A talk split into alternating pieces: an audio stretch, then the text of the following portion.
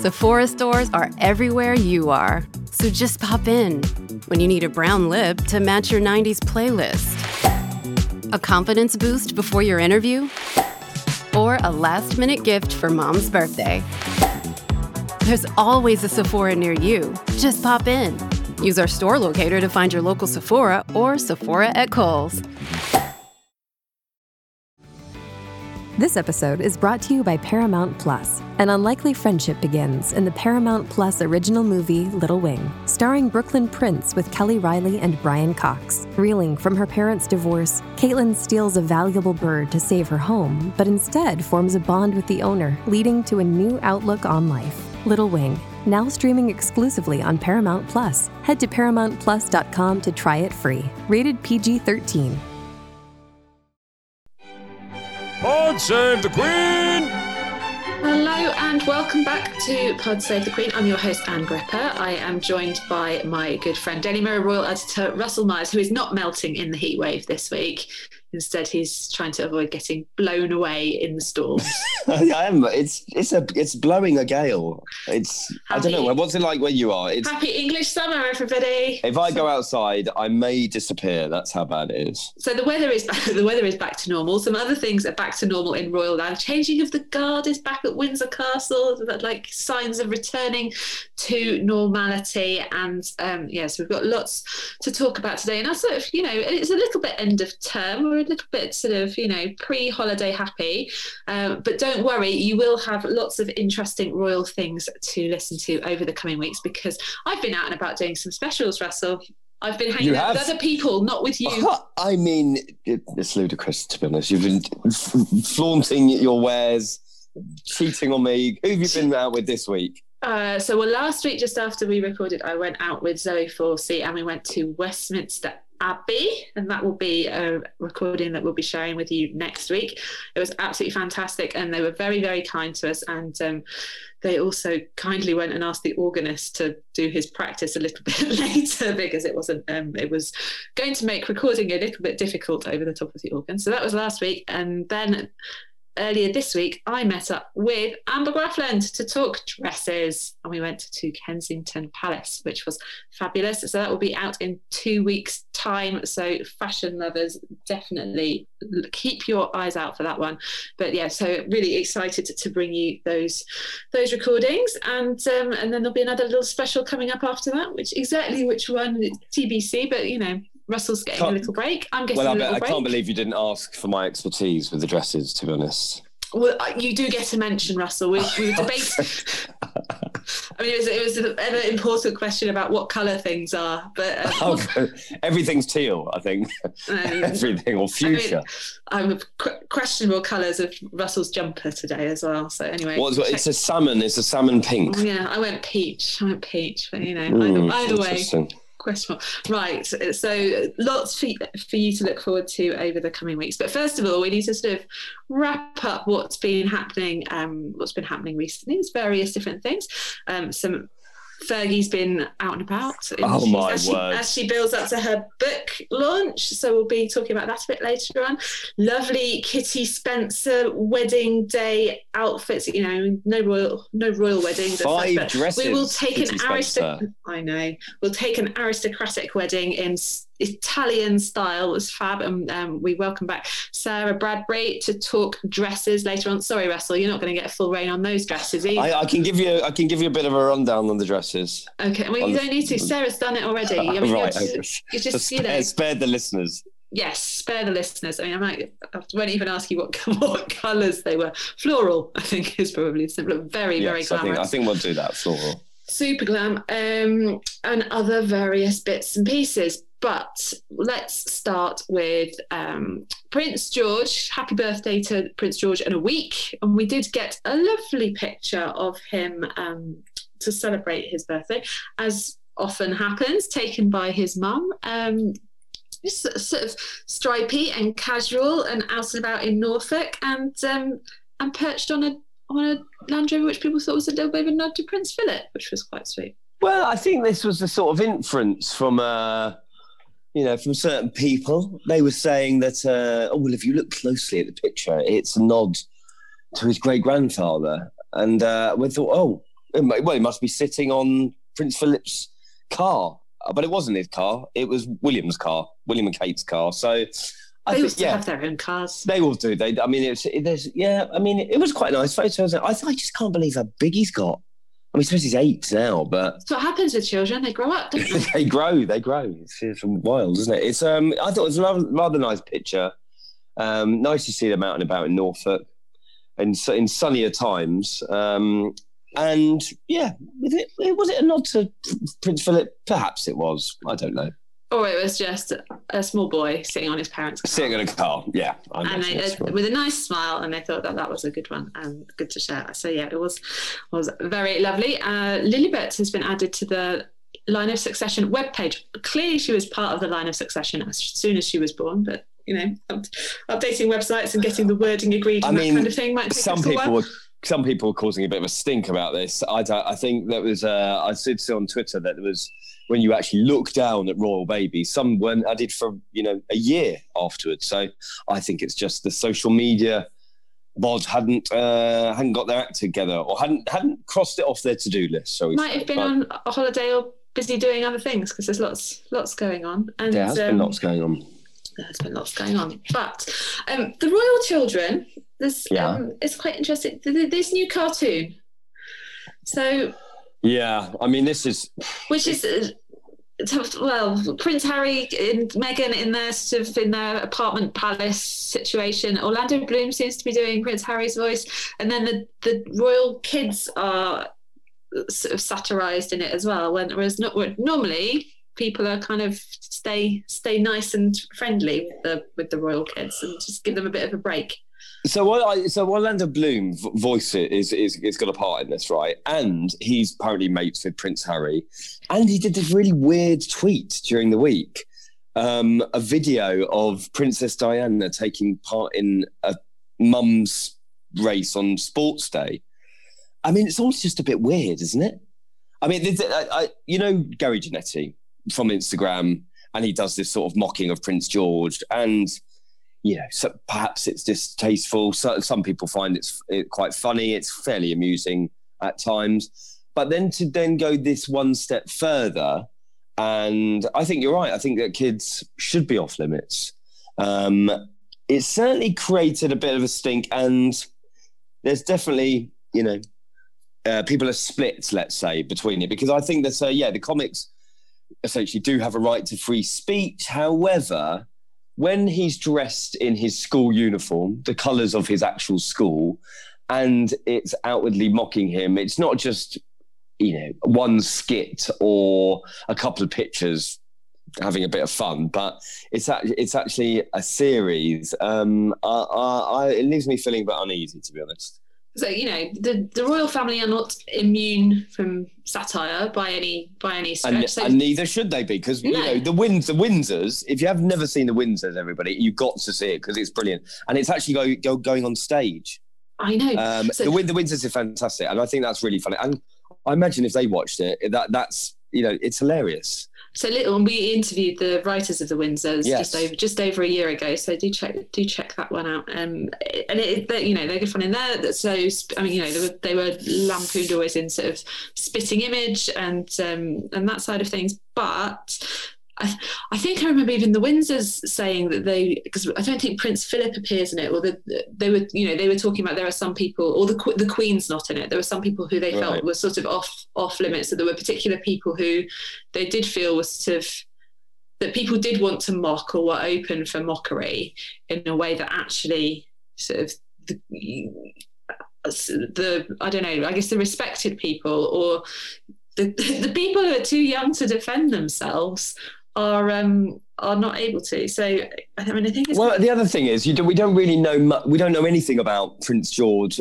as a child. You don't know anything about his character, so it's e- it's easy to create a persona for somebody who is in the public eye and an adult. I just think, you know, when it when it's children, um, for for the purposes of uh, comedy, shall we say, it's uh, I think it's very close to the bone. it's a bit harsh. I don't think it's it's not strictly true to say we don't know anything about Prince George as a as a little person as a character. You know, his parents share snippets of his of his life. You know, sort of you know I think love of helicopters and tractors and all of that kind of thing, and um, you know seeing how taken he was by the football and how devastated he was at the end. But we they're little snippets. You know, we don't. And I, I I'm sure they've spoken in the past as well about how the the sort of children interact, all their sort of different natures. They've spoken about that a bit as well. But all of this sort of how I don't know. Um, it's it's one thing saying you know it's so it's so ridiculous that it's it's it's it's clearly just made up, which is kind of fine. But then maybe you don't do it as actual real people. You do it as a you give them some different names rather than yeah rather yeah yeah rather, rather than, than, their actual names. I mean, I'm just reading Janetti's quote. Actually, he says, "I would hope." He would find it super funny and have a sense of humour about it, and obviously see that everything is meant with affection. Well, it's he's a child, you know, he's surely not even going to see it. I, I, doubt the Royals will even see it, to be honest. I don't think they've given it the time of day. So, I mean, you know, reasonably stellar cast. It'll be interest, interesting to see how that one um, how that one goes. Um, and there was, you know, there was some suggestion after the after the football because you know a lot of people thought how lovely it was that George was at the football and how sweet it was. Yeah, I mean, fine. We, we there were various of us who thought, oh, he's there in a suit. Put him in a put him in a football. well, I just said in a sort of a, you know, we said it in like a loving fashion. but, well, somebody uh, said he looked like a forty-year-old accountant, and I thought that was rather amusing because he's sort of belly laughing with his suit on but then you know, there's there's there's one thing. Just I mean, that's I think that's all right if you say that. Surely, if somebody says, yeah, a little boy wearing a, a full suit, belly laughing, is quite strange. Well, it, there's also like he's he that is not going to come. That's not going to come through the tension. That's not like a you know that's not a, a, like kind of a real thing. I know there was, I think there was possibly some degree of meanness, but in the same way that there've been um, you know, there've been pictures of a crying German fan. Yeah, well, that was like the young, so the young girl yeah, who, sure. and people were re- like really, really horrible about. And then there was some, I think, you know, anti-monarchists who probably did this, a similar type thing with, with George potentially. But you know, there was some chatter about whether he'd be kept out of the limelight after being in the eye of football.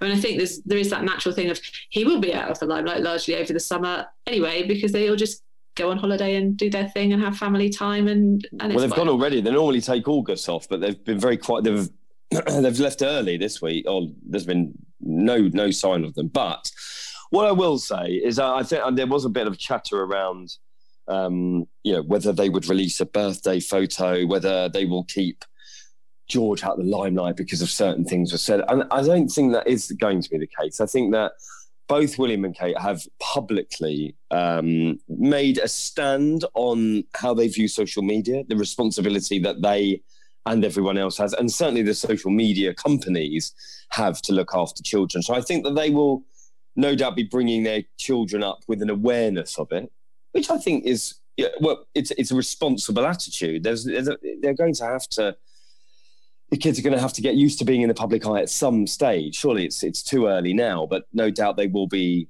speaking to them about their role in the future and um, and obviously what it means to have a responsible footprint on um, online themselves. And of course, there will be people taking pot shots at them, unfortunately. But um, I, I, think uh, I don't think they'll they'll shy away from that responsibility. I think they're they're, they're more more likely to t- t- tackle it head on.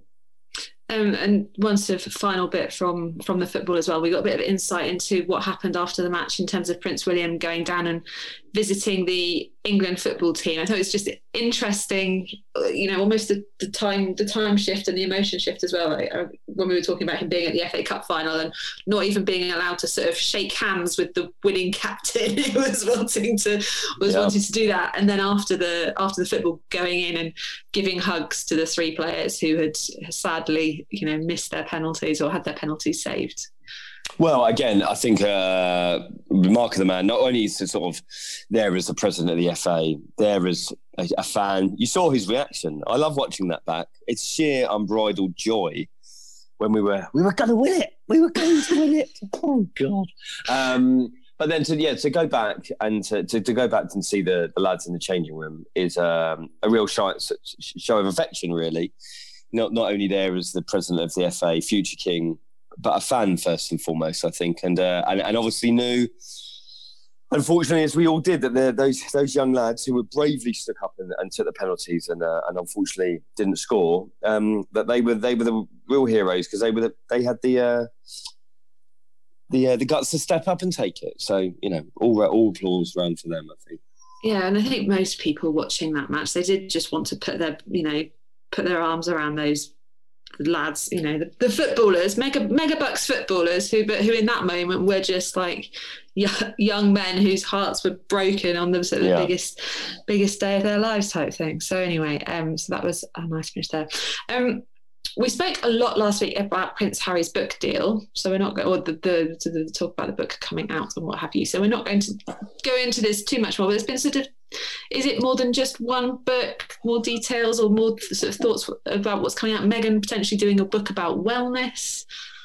I mean, that's probably the the most likely scenario. There's a so a bit of background. What's happened this week is um, quite a, a bit of uproar about reports concerning whether Harry has actually signed a four book deal. Um, and if this is true, I mean, his let's first and foremost let's say that his spokespeople, although they didn't respond to the original request straight away um, for reasons unknown, uh, they did eventually come back and say that these uh, these allegations were false and defamatory. So take this information for how you view it because I don't think we know the full story. However, the reports were that um, Harry has signed a four book deal and that there were um, allegations surrounding that one of those books, at least one of those books, would be after the Queen has passed away. So, I mean, this is very, very, very controversial. So, if that is the case, it doesn't seem beyond the realms of possibility, does it? Because what I what, you're just going to do one book and leave it at that? I don't think that will be the case. I d- I don't think they can help themselves for want of putting their story out. What have we had? We've had Finding Freedom, with the podcast, James Corden, couple of Oprah shows, and now this is going to be the definitive account from Harry. I mean, it won't be the last.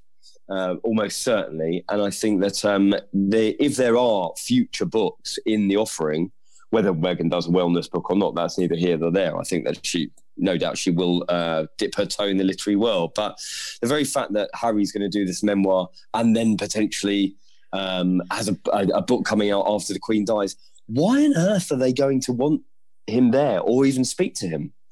You know, these these are real issues that that when he's when he's then within the fold. I saw some you know commentary during the week that William apparently regrets um, is speaking to his brother at uh, at Prince Philip's funeral because and you, you, can well imagine this because I, I, mean from from what I understand I think that everyone just needs wants to take a breather leave him to his own devices let's it and not react every time uh, you know there are there are reports about what he's doing or not doing. And so um, but but it still stands to reason as to why they will want to even entertain him um, if if uh, if these book deals are true. And the other thing is, he's not. It doesn't sound like he's being very upfront with people because the very the very fact that he didn't tell the family about his plans, nor is he duty bound to. That will be the response from the palace and from his people. He doesn't. He isn't duty bound to tell them what he's doing commercially or otherwise. But it it's common courtesy, surely, to say, "Listen, I'm going to do this." Otherwise, it just looks a bit shady, in my view. But on the book front, so at the risk of using you continually using football as a uh, as a sort of a prism of explanation, but you know you get footballers who'll do their first autobiography at the age of about 12 no maybe like 20 22 or whatever you know and then they'll do another one later in their career and then maybe they'll go on into management or do you know have some kind of like life outside football or whatever and then they'll do another one. So saying that prince harry will publish a second book after the queen has died I mean that that there is a long there is potentially a long period of time in his life that is after the queen has died. That is not necessarily an opportunistic right? The, the queen's died now i can wash all of the dirty washing that i didn't feel comfortable washing while she was alive. Mm. this is me maybe maybe this is me being op- optimistic sunny sunny uplands but i you know i I did I did think that this is a this is going to be a book about a particular stage of his life or the story so far, if you like, and he is still building the next stage of his life, and that potentially will be a whole other um, whole other thing to think about. But we shall see. Do we need a running moment- comment? Do we need a running commentary about it though? That's what the, that's what a lot of people will be saying is, you know, if, if you're going to do it, let's let's wait and see what's in this book. I mean, Yeah. will it, will it be full of contrition and soul searching, or will it just be, you know, more more uh, slander and aggravation? Uh, to, uh, Or will let's it- see. Let's wait and Or see. will it, or will it be a bit less on that front and a bit more, you know, trying to re- be reflecting on himself less do the fine? But yes, we don't know what will be in it. well, I'm that, sure, that would be a first, surely. I'm sure, I'm sure. I'm sure we will look forward to reading it as and when it uh, comes out to seeing um, seeing what's going on. But um, a book that is hitting the shelves rather sooner is Sarah Ferguson's debut novel, Her Heart for a Oh. Compass. And A heart so- for a compass. Follow your heart, but do you dare? The, the, the sound quality of that video is absolutely appalling. I think producer Dan has done absolute wonders with that because I remember when she tweeted it on her, on the social medias, uh, it was absolutely shocking. But listen, that's not just what I just looking at these pictures. So Sarah, the Duchess, has done a piece with Town and Country magazine, and have you, have you read this? I mean, you've obviously read my piece about it, but there were a lot of takeouts from it. I thought, and there was a bit of the people having a bit of debate about me whether she was comparing herself to Nelson Mandela. However, my view, my view was, why are you mentioning Nelson Mandela to speak about your, you know, how you're living your life? You should not, you should not be uttering his name. But she said, one day I got up and thought Mandela forgave his persecutors. Surely I can forgive and move forward. I mean, that's not the most bizarre take out. The other one was she rang the producers of The Crown and offered to give uh, an appraisal of her own character. Surprisingly, they said no. So they said, "Don't worry about it, Fergie. We'll, uh, I think we'll be all right." Um, so this is obviously a bit of a, a, a PR round because she's got this book coming out. However, she talks she talks about how she was mistreated within the media. I mean, seriously, she was sucking people's toes and selling access to Prince Andrew for half a million quid. So I think that uh, she's possibly look, looking at it with rose tinted glasses, that experience, or perhaps not. I mean, it's. I mean, you just got to see the pictures as well. Oh, As- yeah, a twelve hundred quid Alexander McQueen. Is it a bustier? Is that? Is that Yes, a that's bustier? So the, the photos are extraordinary, uh, taken by Misan Harriman, uh, who was Bustier did, with uh, pussy bow.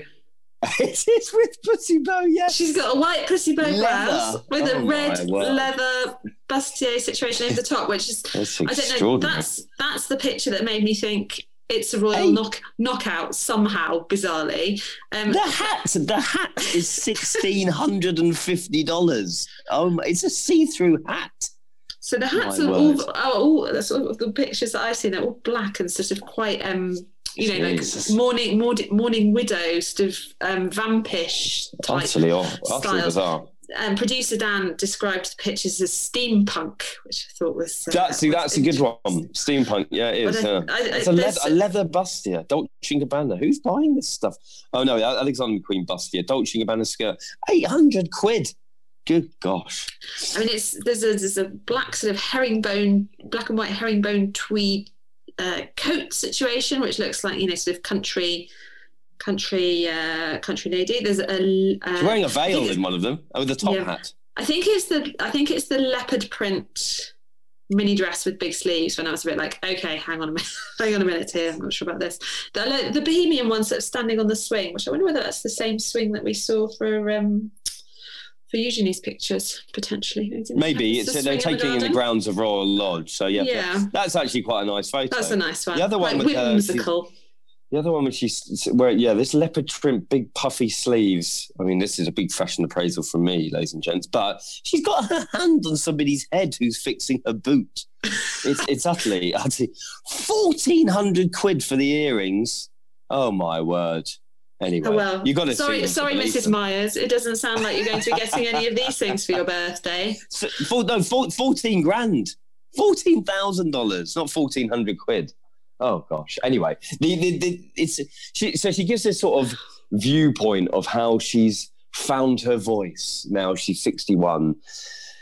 I mean, yeah, maybe, but but I, I, again, I don't think there is very much soul searching. It's all like, oh, I I was wronged, I was I was treated so awfully. Whereas it was pretty much down to her own behaviour.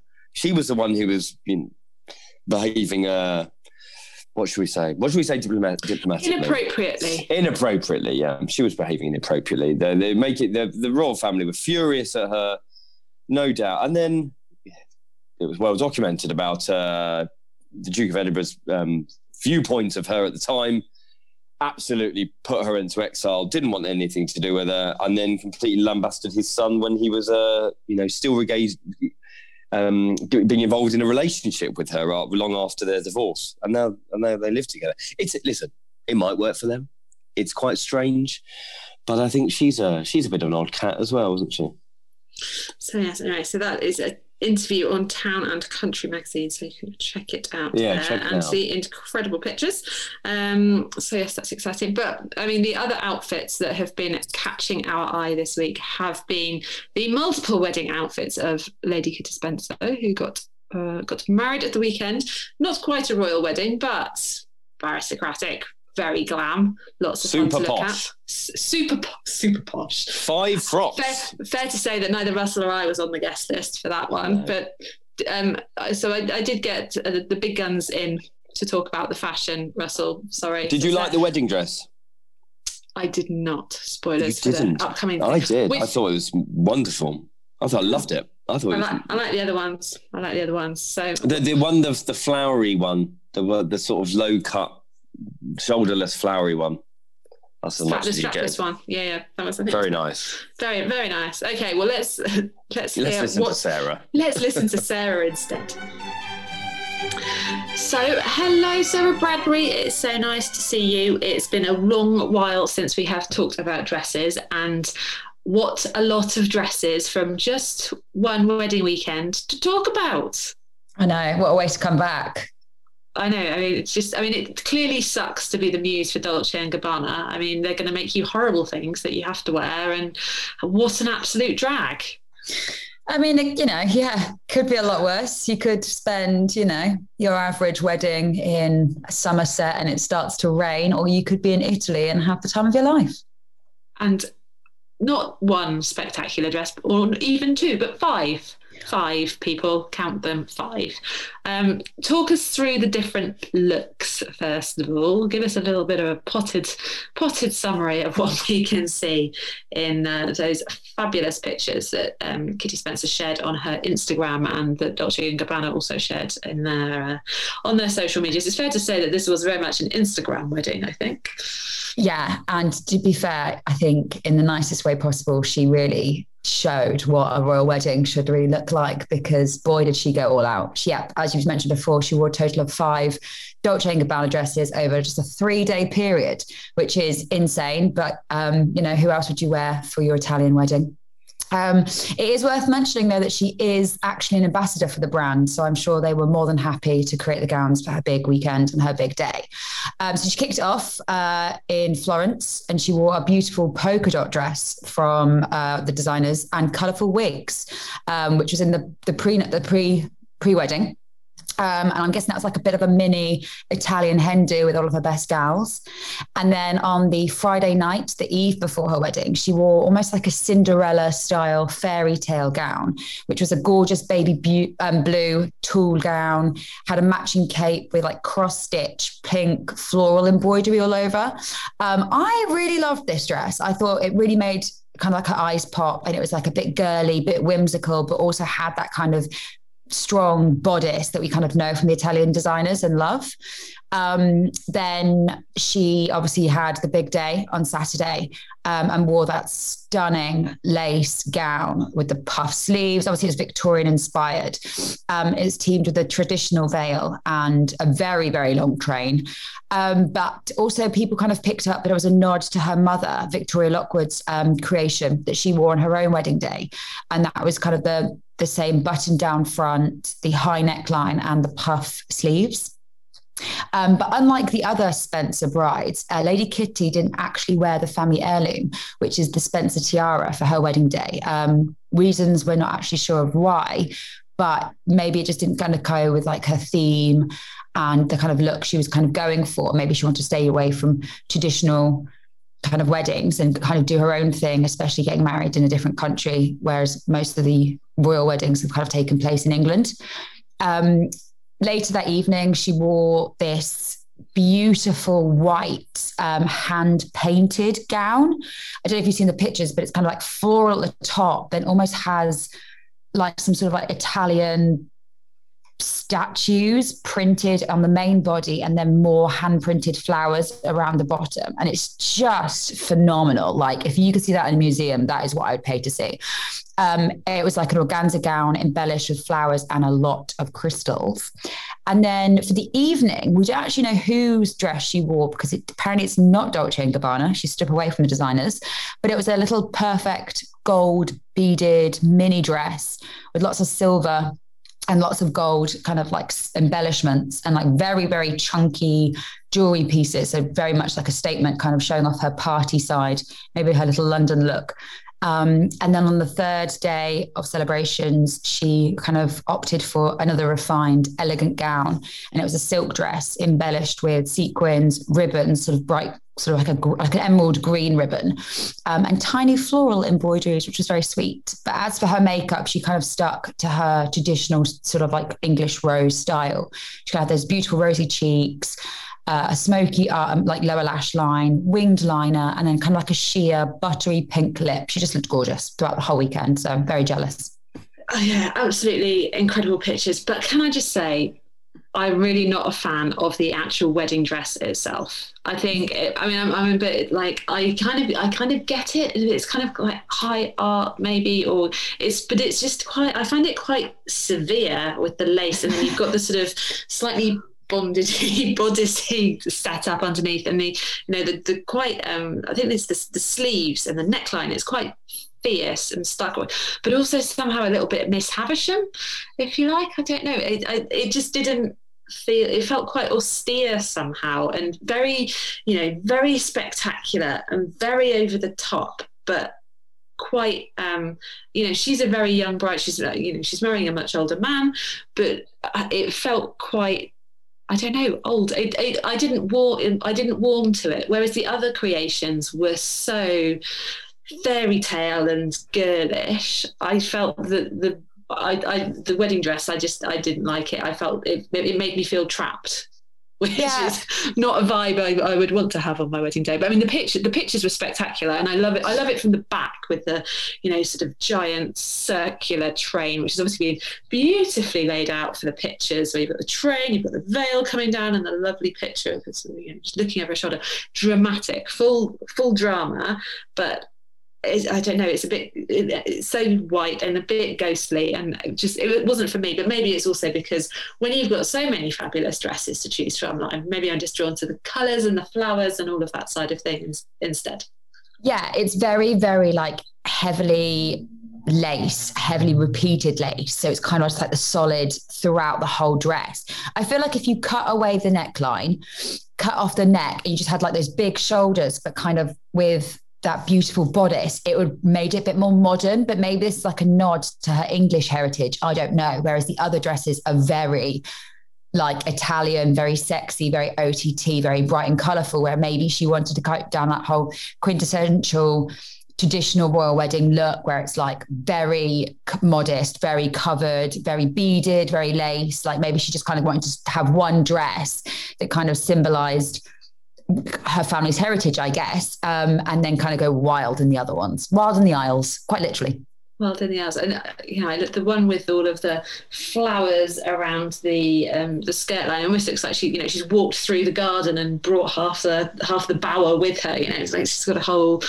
Never mind having flowered archways or whatever to to walk by. You're just carrying the flowers with you. It's that's stunning. I love the blue one, and I really love the green one as well, which we've there's, there's far fewer sort of obvious pictures that have been shared of that. And I, I really like it as a dress, although um, green is always an interesting choice because some people see it as being unlucky, but I just I think it's an absolutely stunning, stunning colour. And um, I mean, a word as well for the necklace that she is wearing. I mean, Oh, necklace know. doesn't really do it justice with that with that sort of sky blue, like deep sky blue and pink cross stitch flowers dress. With, you know, very elegant, sort of off the shoulder, well, not off the shoulder, strapless neckline, showing off, you know, a her incredible bit figure, but b this incredible. Um, bling that she has got going on. I mean, what what a look for your wedding weekend. I think she, yeah, she definitely had a lot of incredible jewelry choices and a lot of incredible dresses throughout the entire weekend. Whereas from the other royal families who have got married, it, they've kind of very much stuck to a very simple, very elegant, very, dare I say it, bland. Whereas she's just kind of thrown, you know, everything into the pot and said, Dolce, Gabbana, do what you will. Make me look like the Italian princess I want to look like for, you know, for my wedding. And man, did she do it? And she do it well. Full kitchen sink. Which is your favourite dress? Oh, it's really hard. I want to see more of the gold one that we it wasn't designed by Dolce Gabbana as far as we're aware. I do love the blue. I do love the blue. I think the blue looks almost wearable. Like you could you could wear it to you know. I mean, it would need to be a big event, but it maybe it's just because the the we can't see the full extent of the skirt in all of the pictures. Whereas the other ones, you would need to have her, help somebody help it. You probably need to travel in your own car, like just you and the dress, or you know, probably the back of a, the back of a truck to I mean- fit it to fit it all in. Whereas the blue one, it looks like you know you could wear that for dinner and some dancing and to a friend's wedding, right, without it stealing the entire entire scene and all of the space on the dance floor. I think after the year that we've had, that dress deserves an outing, even if it is the local Waitrose or Sainsbury's. I mean, I would wear that anywhere and everywhere. You, I would sleep in it. I wouldn't shower, but I would wear it all the time. well, I think this is the other thing. You know, when when people get married, you you know sometimes people might have a second second dress for the evening do if they want to like be able to let loose and party and things. But you've got one day to wear the dress that you have chosen for your wedding day. And to then have to sort of split it among all of these others. But then when you've got such fabulous ones, maybe you are quite happy to. Although This is it. Um, and also, you know, I'll never forget Meghan wearing that gorgeous halter neck Stella McCartney number. And I feel like Kate wore another McQueen number in the evening. yeah, But um, you know, when when Meghan got in the car with Harry and she was wearing that huge topaz ring that was Princess Diana's, and she was wearing that very silky halter neck batlix number, it was like, wow, okay, Meghan is pulling up the stops here as well. So, you know, they always do like their little sexier, bit more what's the word, kind of raunchy evening number. But yeah, Lady Kitty really did it in style with multiple gowns. mega aristocrat wedding, very much, very styled there. And I have to say, there's a, there's a friend of mine who I think would occasionally um, wear her wedding dress just to do the ironing, just because she could. Because why not? And then so I think there's like a there's a um, a fun run, like a charity sponsored run that some people do each year, wearing their wedding dresses as well, just as a you know as an excuse to get it out and wear it and and have have some fun in it and and have some joy. And you know that thing of like I can still fit in it as well, which is always an achievement. This is true. I think there was a rumor after Millie Mackintosh divorced um, Professor Green. She actually cut her wedding dress up and walked to a Halloween party. So, you know, there's always that option. well, let's hope that is not the fate for any of these Dolce and Gabbana dresses. One, because they are beautiful, and two, because we wish Kitty and her husband um, a long and happy marriage and life together. Sarah, it's been lovely to catch up with you. We should be, we should tr- make it make a hot date to chat royal fashion and Kate's looks sometime before too long, because you know she's been knocking it out of the park on uh, on various, you know, more more day to day occasions. We can get a bit more more relatable and. Uh, semi-attainable but it's um it's nice to be taken away with a fairy tale so thank you to kitty spencer and dolce and gabbana and thank you sarah for joining us to chat about the frocks Thanks for having me. Thanks, guys.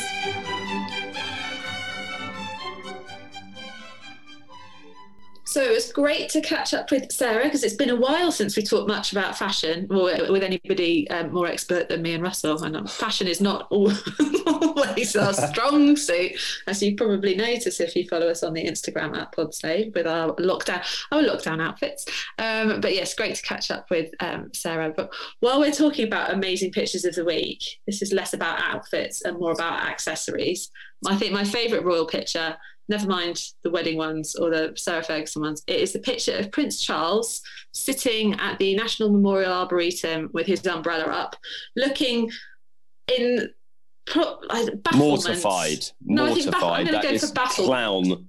Clown was next our, to him. Our, our esteemed Prime Minister Boris Johnson having somewhat rather more trouble with his umbrella, which is like fully inside out, and just like as a metaphor for everything. It's just like, he was doing an interview during the week where he couldn't. He was drenched. Do you see this? He was outside a police station. He, was, he didn't even know how to hold an umbrella. He was absolutely drenched. And then at this uh, memorial for uh, deceased um, police officers, that uh, he just was getting himself into an awful state with this. Uh, but the pictures were just hilarious. But I did feel sorry for Charles. He certainly wasn't laughing. I mean, some people thought saying, "Oh, it's not." Charles was finding it funny. I thought Charles was sitting there absolutely mortified that this buffoon next to him was uh, taking the attention away from the the day of what it should have been about. Solemn occasion. exactly. National Memorial Arboretum. Um, I think I spoke about it in one of our um, remembrance episodes, probably because it is a very fabulous, fabulous place. But yeah, so that was. Um, and Charles spoke there, sort of in the in the um, unveiling of this new memorial. Um, and now Charles is out and about up in Scotland in his kilt. So he's he's wearing all you know he, he's probably the most visible royal at the moment, I think. Is that fair? Yeah, I think so. I think the the Cambridges have, t- have taken um, an early cut, shall we say, for for summer. Uh, maybe they'll come back earlier because normally we don't we don't see them till mid September. Uh, but yeah, Charles, Charles has been out and about. He's been in. He's, he's obviously the National Arboretum. Uh, he's in Scotland for a couple of days. It's, it's in where we we're, we're, we're not even space time continuum because we're late this week. Aren't we're we? late. So it is Friday. We apologise, but um, yeah, he's been. Uh, I, I I think we will see a bit of Charles throughout August. I don't think it'll be all too quiet. I think that he is quite aware that. Um, yeah, that uh, they've they've had sort of a slow start to the year, not through their own doing, but because of yeah the, the pandemic, and uh, no doubt, fingers crossed, things will be looking a bit rosier by the top by September, and uh, and we'll be out and about. And dare I say it, we may even get a tour. When do you think? Come on, come on, the gods. Russell wants a tour. I just want some fun. they, they do quite often go in the autumn, don't they? That's often quite. Yeah, I think October, October might might you know it might not be a bad shout. So we'll, we'll see. We'll follow that space. Um, just to thank our listeners who got in touch explaining about the Church of England in America and its state over there. There's various um, similar comments. So thank you to everybody who messaged. But I'm going to share one from Amy Russell Scruggs who says, um, also just finished listening to the podcast. Wanted to point out that the Church of England is also known as the Anglican Church in the States, but more broadly the Episcopal Church. I'm a member and have been my entire life. Um, it's probably the oldest denomination perhaps established in the United States. After the Revolutionary War, it changed its name from the Church of England slash Anglican Church for reasons of separating from Great Britain.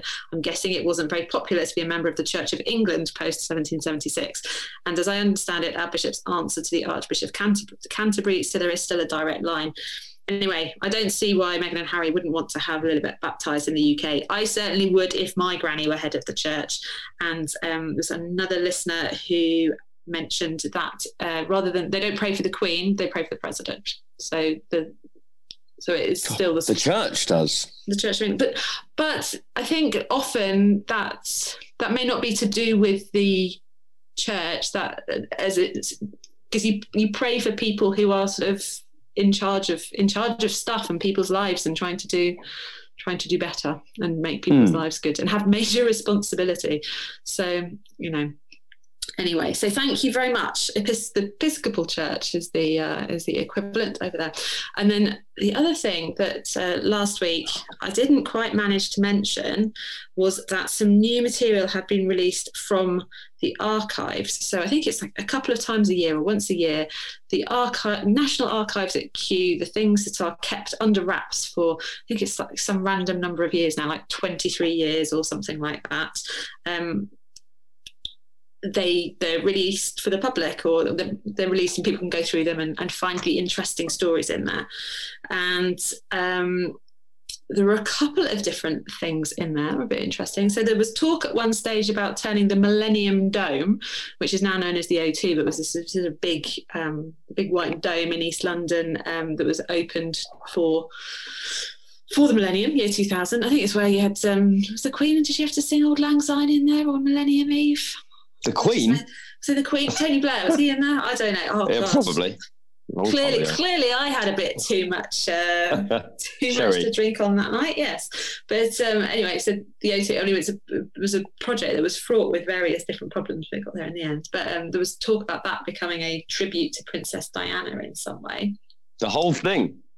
Yeah, or just like I guess being named after her, or not that kind of thing. But but more, Oh, just mentioning that. Are we allowed to say? You saw the statue? I saw the close. statue. Yeah, so when I went to Kensington Palace with Amber, I saw. The, well, I didn't see it up close, up close because we didn't do a sort of a full lap of the sunken garden. But good news, people. You can, you can, if you're visiting Kensington Gardens, you can get into that bit without. You can go to the sort of have a walk around the grounds, some of the grounds, Hmm. um, without getting a ticket. Although, why wouldn't you want to get a ticket and go visit Kensington Palace itself? Because it Precisely. is fabulous, as um, as you will find out also when you listen in a couple of weeks' time.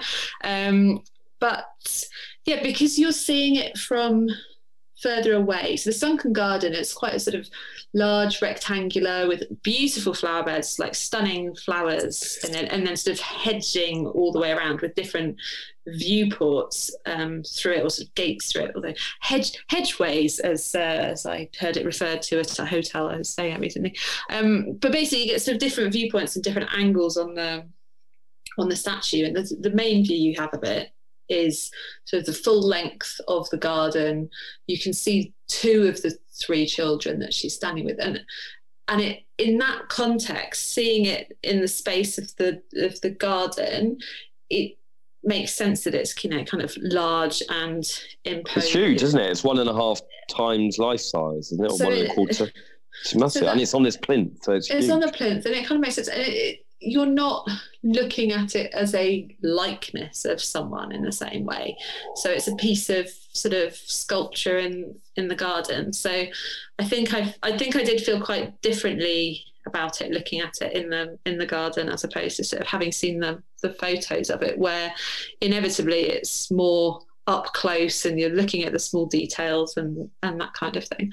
Um, but yeah you can so you can walk around and see it from from different angles. So you can sort of see the, the third child who's hiding a bit behind um, if you see from different places. So that was um, that was interesting. Um, russell one more thing from the archives. If you were invited for tea with the queen what would your answer be? Yes. yeah, generally, generally the answer would be yes. But apparently, Bill Clinton, having previously already taken tea with the Queen, declines an invitation No. for tea with the Queen Gosh. to go for that- to go for beers and a curry with Tony Blair, the new Prime Minister. I mean, that's pretty. That's a pretty, pretty bum deal, if you ask me. You So can see Blair any time of the week, but you you didn't Well, go for tea with was- the Queen. well, he he'd done it before. Clearly, a busy visit. Um, but anyway, Gosh. so that's that's right. Well, I mean, the, the Queen, she might have liked to go for beers and curries. She might have had You enough of scones and cucumber sandwiches. So um, bit- what do you reckon her favourite curry is? Jalfrezi, I reckon.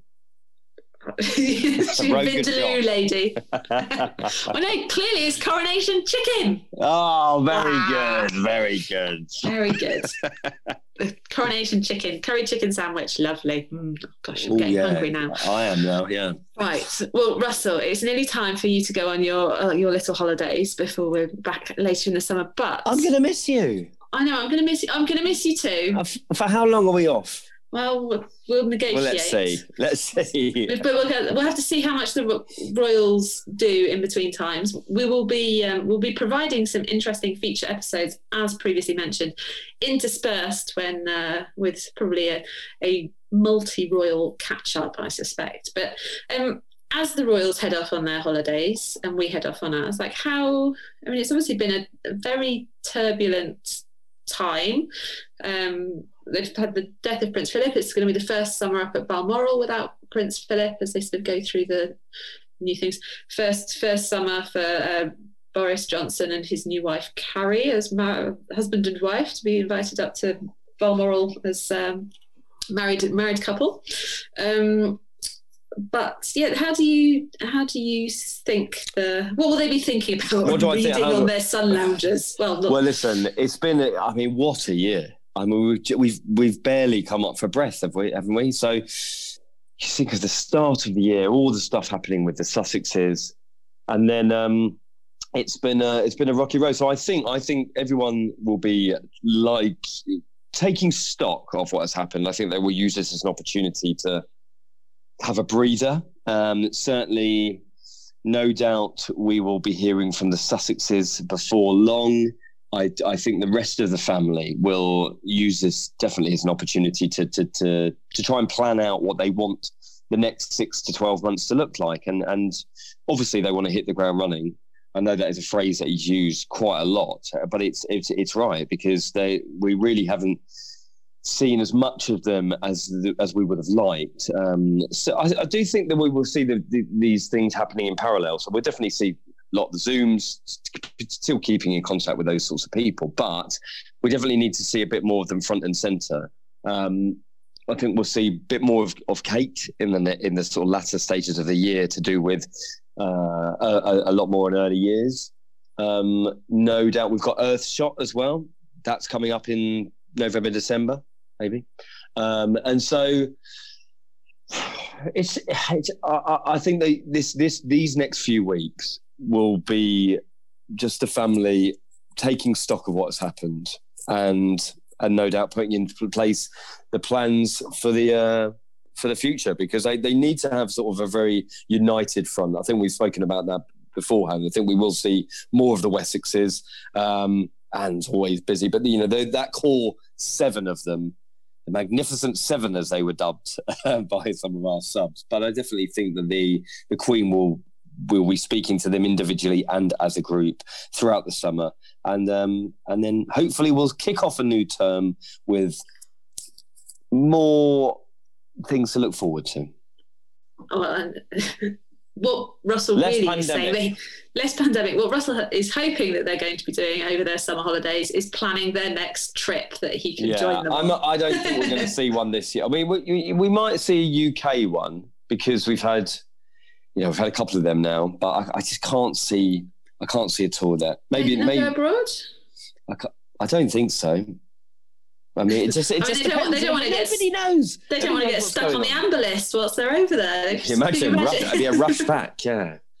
Um, so, so yes. All right. Well, like everyone, they deserve a little bit of a break and recharging of the batteries and figure out, you know, like you say, taking stock, making plans, figure out what they're going to do next. We'll be looking forward to seeing what they do next, and um, we'll be back very soon to talk about it. In the meantime, enjoy the specials. Thank you to um, those listeners who went on and left us lovely reviews last week. After I, um, I mentioned that that would be a lovely thing to do. If you have time over the summer, then please do um, pop over to your favourite podcast provider and give us some lovely stars and ratings. Um, you can follow Russell on the Instagram in the meantime at Russell J Myers, and he's at what you RJ Myers on oh, Twitter RJ Myers on Twitter, yeah.